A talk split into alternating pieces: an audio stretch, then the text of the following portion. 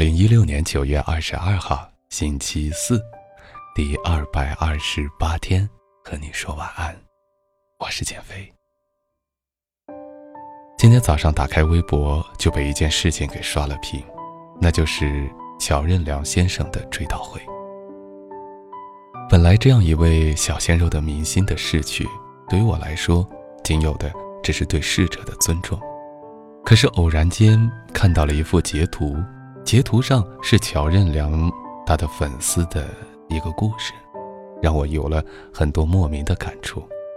故事是这样说的：生命无常，我有一位十年好友是乔任梁的死忠，我对乔任梁所有的好感都来自于他，他是真真切切的爱了乔任梁九年。卧室里全是乔的海报，朋友圈、微博除了猫、动漫。就是乔任梁周边，从选秀到现在，他自己笑称是喜欢乔任梁坚持最久的一件事情了。不奢望乔任梁能大红大紫，开心做自己就好了。不久前，他还特地找我陪他看了《我们的十年》这部电影，看的时候眼里有光，不停的跟我炫耀，说我们 Kimi 不仅唱歌很厉害，演戏也很有天赋呢。Kimi 就是乔任梁的英文名。这部电影是 Kimi 的第一部男主片吧？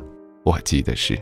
他一共买了十张票，给了我五张，让我回去请舍友看。我请他吃了顿饭。分别的时候，他忧心忡忡地跟我说：“感觉这两年 Kimi 一直不太开心的样子。”我只是笑笑，笑他多心。Kimi 的事情爆出后。朋友圈不约而同的都想到他，他一个字都没说，动态也没有更新，我甚至都不敢问他一句：“你还好吗？”今天晚上，他终于更新了一个状态，他抱着一束粉色的玫瑰，笑得很开心，手里拿着去上海的高铁票，配上的文字是：“九年了。”我终于鼓起勇气要去见世界上除了我爸以外，我第二喜欢的男人了。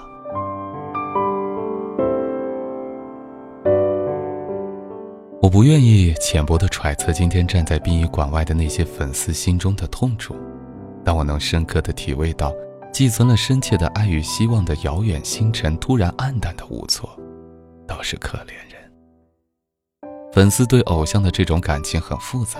始于颜值不奇怪，始于能力也有可能，但这份好感最终得到升华的原因，更多的还是性格和人品，甚至很多的时候，这份得不到的回应的感情，之所以坚持的部分原因，却是来自于为人嘲笑的自我感动。但恕我直言，即便这份感情的珍重来源于自我感动，又有什么？值得被嘲讽的呢？其实细细想来，在我们的身边，我们的朋友、我们的亲人，甚至我们自己，是很少人没有偶像的。我媳妇儿现在手机里还有当年很多 H O T 的歌曲，而当年 H O T 的很多海报，现在还锁在她的书柜里。我的母亲每当看到费翔在电视机里出现，都会显得特别精神。还有我的一位同学。每年四月一号的时候，都会再次拿出张国荣的电影和音乐来反复的品味。我也喜欢张国荣，我还记得哥哥在一次访谈节目当中说的一段话，他说：“只要我的出现，就是节目表演品质的保证。”我想，哥哥也是一直这样做的，所以哥哥的电影没有一部不出彩的。你有自己的偶像吗？如果有的话。也把你和你爱豆的故事发在我们的评论里，或者回复给我，我们一起来分享一下。我想每个人喜欢的偶像，一定是他身上能够给到你力量，给到你温暖，来自于他们的人格魅力。在我们身边有很多女孩，这些女孩挺了不起的，她们会管理论坛，会摄影，会修图。会做视频，会唱歌，会画画，很会聊天，喜欢旅行和交朋友，性格都挺讨喜。不得不说，这些姑娘能够为了明知遥不可及的人无限付出，心底一定是温柔的。我也愿意相信，她们对于自己在做什么、要做什么、人生要如何过，是有自己的规划和担当的。喜欢一个优秀的人，一门心思想要离他更近一点的力量，是能够促使自己变得更优秀的。有位朋友喜欢张杰九年，对这份感情，我觉得我实在是敬佩不已。翻看他日常的朋友圈，也并没有被张杰刷屏，但他的空间里却有一个锁了九年的相册，存了无数与张杰有关的东西。整整九年不曾谋面的情感，这种令人有点莫名的坚贞，实在是匪夷所思。借用他的一句话来说，就是。这一生山长水阔，少年时遇见已经是人生幸事，并不奢求能到老，只是要告诉自己，即使拼命也追不到，也能因为你变得更好。这位朋友今年去留学了，学的是文化管理专业，将来要从事圈内职业，没有张杰，这一路他会很难走下来。还有一位朋友喜欢周杰伦。他曾经和我说，他要等到遇上自己生命中最重要的那个人之后，带他一起去看场演唱会，然后告诉那个人，在你之前，这个人陪了我好多年，今天之后剩下的日子，你得陪我走。可惜，一直等到周杰伦都结婚了，他的命中注定还没有遇到。但就是这个朋友，几个月前忽然跟我说。他终于要去看周杰伦的演唱会了，带着自己的那个人。可是那个人在出国留学与他之间纠结万分的选择了前者。这个女孩就说要去找他，男孩说他愿意等。女孩准备一个人去看这场演唱会，然后漂洋过海的赌一把。她在演唱会那天的日程备忘录存了这样一句话：希望我爱了十年的你。给我举世无双的幸运，让我能够和你一样幸福。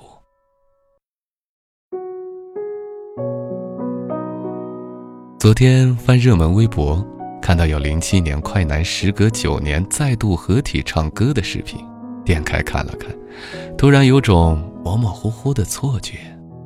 我好像记得那一年，我喜欢上了一个女孩子，她忙着考试，我呢不务正业，想着怎样才能和她拉近点关系。打听到他喜欢快男，于是就熬夜帮他等比赛结果，好能在第二天一早的讨论中占一点无所不知的先机。零八年奥运来临的时候，恰逢我们第一次家庭旅行，在酒店的房间里，我妈发现我爸在抽烟，于是一边吵架一边看开幕式，还互相指责对方不会挑时机，非要在这么重要的关头吵架。对呀，奥运在我们的记忆里。真的是很重要的一件事，我还记得清楚，当年申奥成功的那篇文章，在小学课本里要求背诵。那时候想啊，二零零八年哎，真的是很远很远的未来，不知道什么时候才能到那天呢？一转眼，就到了困扰我整个青春的玛雅预言中的世界末日。虽然已经平平淡淡的度过了号称世界末日的千禧年，但依旧觉着。有点心潮澎湃，以为十年前还是上个世纪，以为不会老的父母居然也开始日渐佝偻，以为曾经笑闹着说一辈子的人永远不会走远。掐指算算，我喜欢的张国荣也已经逝去十三年了，时间还真是不能计算，越算越怕。年少心力充沛的时候，一定要喜欢一个正能量的人，最好还能喜欢的久一点。这样过个十年八年的，你就会发现，原来父母会和你天各一方，闺蜜朋友换了好几波，恋人对象也已经好几个，有新人来，也有旧人不断离开。每一次的分别都有可能是永别，每一次的再见都有可能是再也不见，但唯有这个人。它贯穿了你的青春和成年，你的成长每一寸都有它的影子，你会开心的，因为你发现原来这么多年你始终不曾一个人。追星是一场修行，但它更是一场修心。生而为人，开心就好。今天是乔先生的追悼会。一路走好，那里不会有张牙舞爪的谣言，也不会有凡人的指点，所有的心灵都敞开，美酒都会溢出来，时光永远停在你最好的时代。你的偶像是谁呢？你的爱豆又是谁呢？说说你和爱豆的故事吧，留在评论里，我们一起分享一下那些年一起喜欢过的人，一起追过的星。一起有过的青春。好了，第二百二十八天和你说晚安，我是减肥，晚安，朋友。盼望你没有为我又再度暗中淌泪，我不想留低你的心空虚，盼望你别再让我像背负太深的罪。我的心如水，你不必知醉。